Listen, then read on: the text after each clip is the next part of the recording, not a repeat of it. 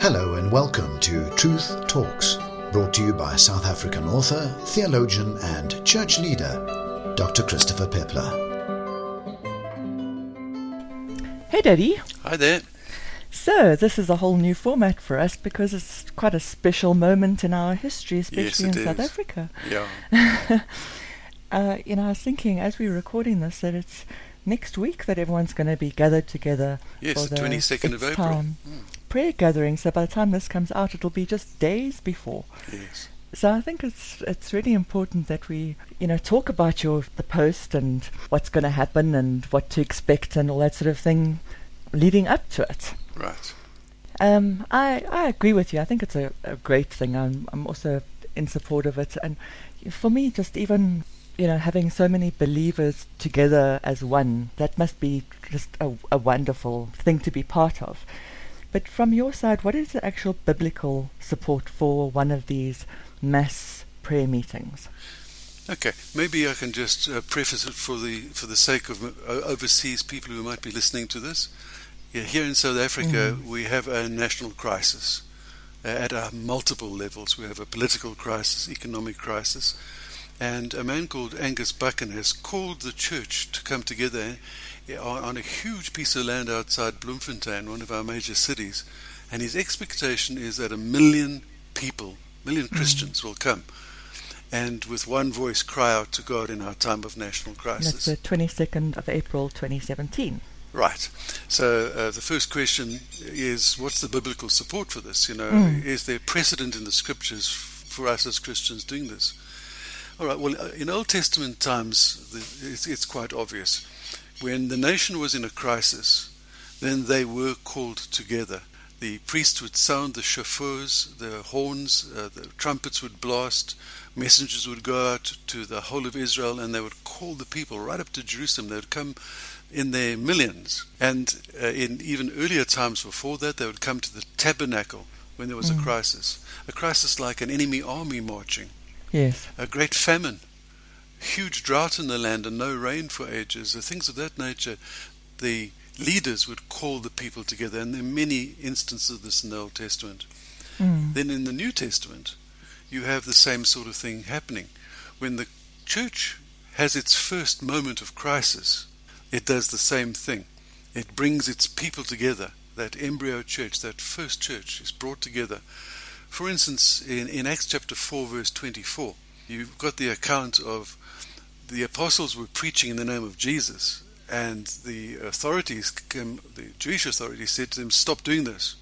We forbid you to speak in the name of Jesus. Well, what's the, what did they do? They went back to the group of disciples, they called everybody together, and then you have them actually praying. Mm. And what they prayed was this They said, Now, Lord, consider their threats, and enable your servants to speak your word with great boldness. Stretch out your hand to heal, and perform miraculous signs and wonders through the name of your holy servant Jesus. So their response was the same as the Old Testament response. We have a crisis, uh, we don't know what to do, let's pray as a people. So, so there's biblical precedent both in the Old and the New Testaments for it. I suppose it, it goes back to how you relate the church being your church family. So if, if there's a crisis in a family, then you'd you'd call your all the family members together, and the same way in the church you'd call the church people, in the same way in a country you'd call the Christians together. Yes, that's right. And you know, in, in our country, South Africa, we've had this before. Mm. We've had National Day of Prayers being called Mm. before that incredible first democratic election 23 years ago. Yes. Then uh, the, the the nation was called to prayer. yeah. And there was, I, I remember standing in Sandton City at 12 noon when everybody was asked, please stop Mm, wherever you are prayer. Yes. and pray. Do you Mm, remember that? I do. Yeah. And I remember taking hands with a little Jewish lady on the one hand and a black man on the other hand. Mm. And we made this circle in the upper part of Sandton City.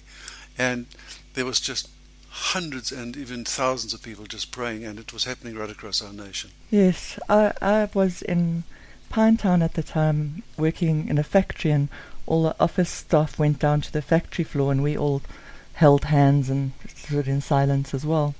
Yes, and the result was a totally peaceful first democratic election in our country. Uh, incredible. And thousands of people with food supplies that they could not get rid of for the next 10 years.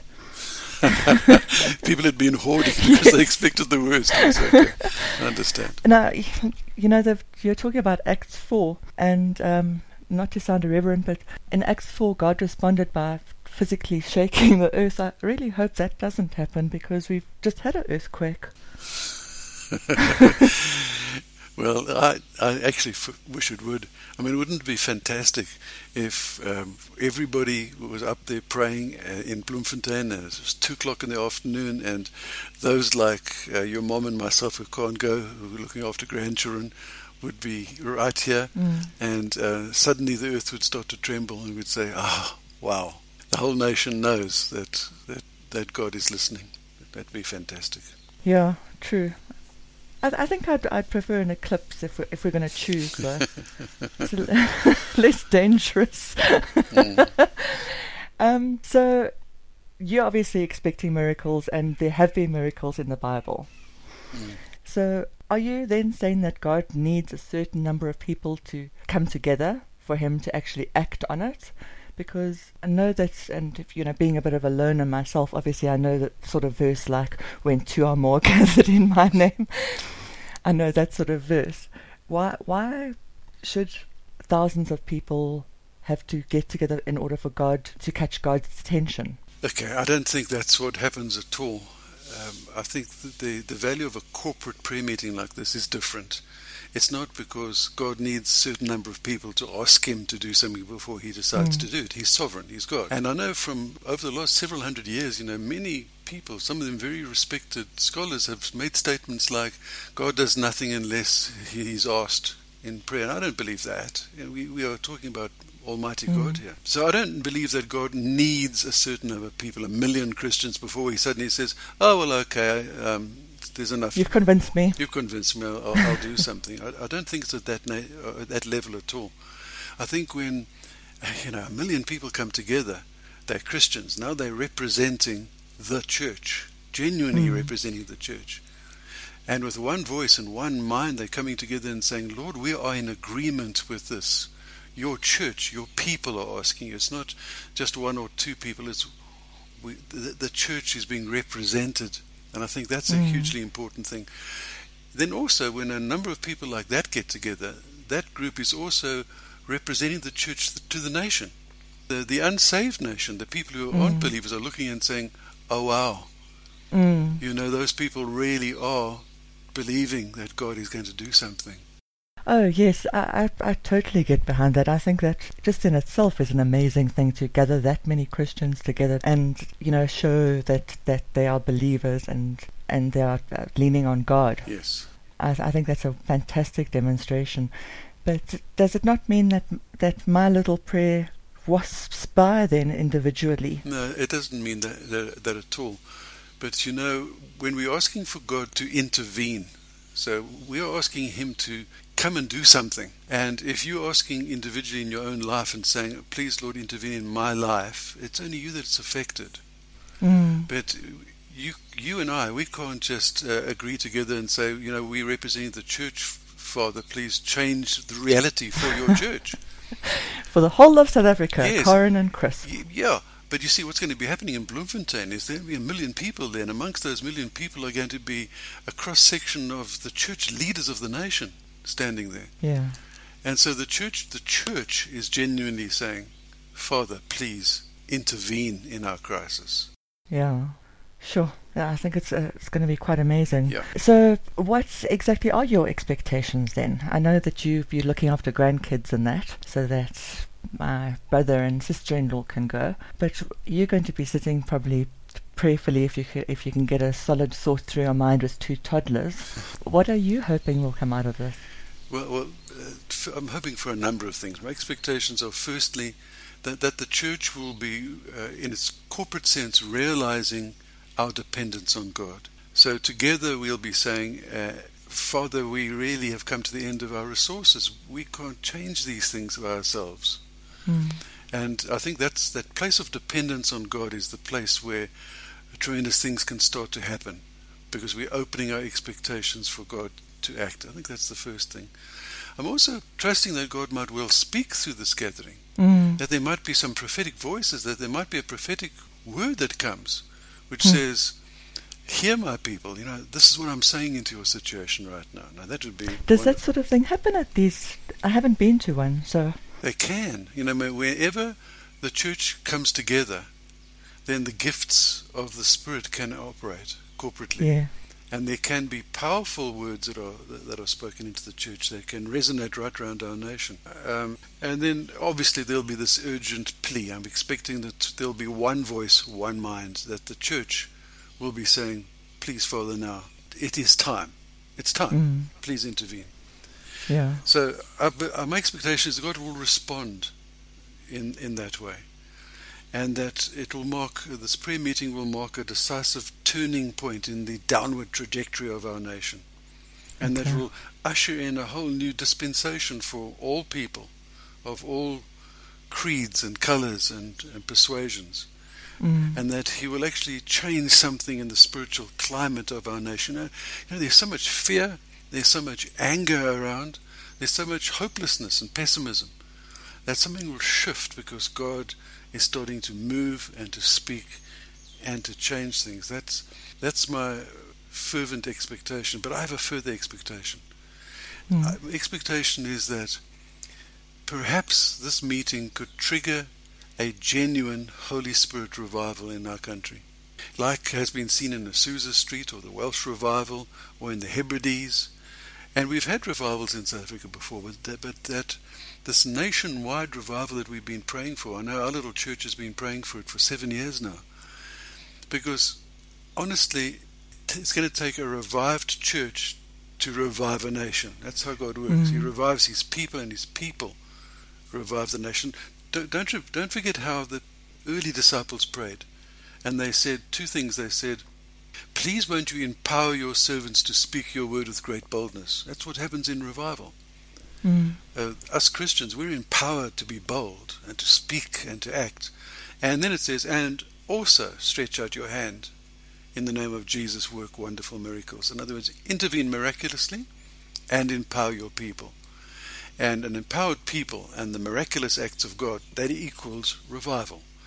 So my my heartfelt expectation is that the revival we've been praying for for so long will be triggered, will start to break out through the agency of this uh, corporate prayer meeting. For other people that may be listening to this that have also got kiddies or whatever their reason may be, um, and they want to be part of it but can't get to it, what it, uh, it's happening in the afternoon of the 22nd, I believe. Do you recommend that people put aside some time and just, you know, pray in their own wherever they are at that at that moment? Okay, there's two things. Uh, number one is I know a number of churches, for instance, in our area.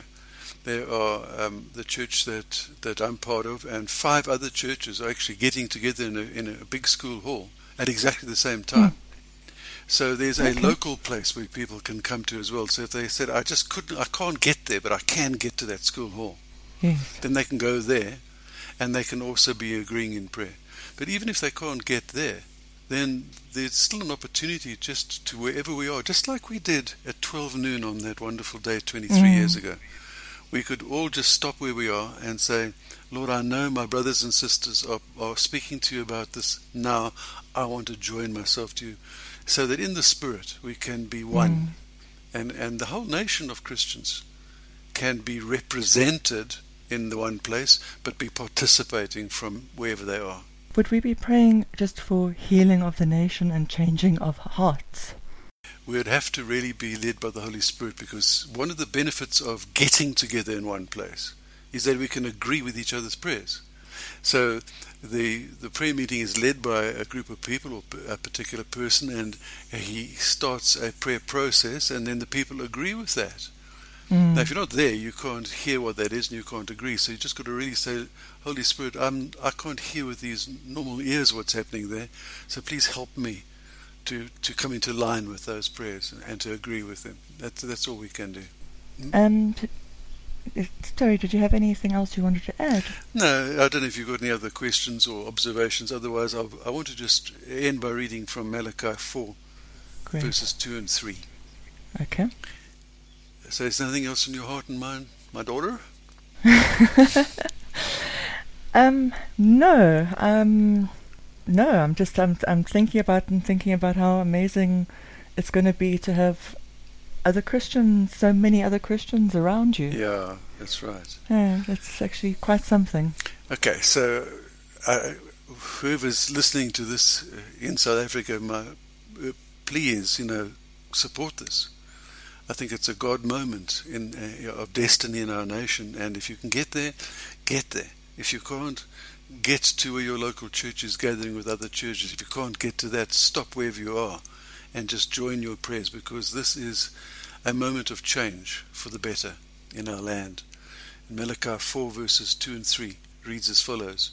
But for you who revere my name, the Son, S-U-N of righteousness, for us that would be the Son, capital S-O-N, of righteousness, will rise with healing in its, his wings and you will go out and leap like calves released from the stall, and then you will trample down the wicked, and there will be ashes under the soles of your feet on the day when I do these things, says the Lord God Almighty. And that's my prayer and that's my expectation that God will empower us to trample down the things that are wrong, empower us to speak out and, and do what is right, and go further than that and actually stretch forth His mighty hand and do great and mighty things in our nation.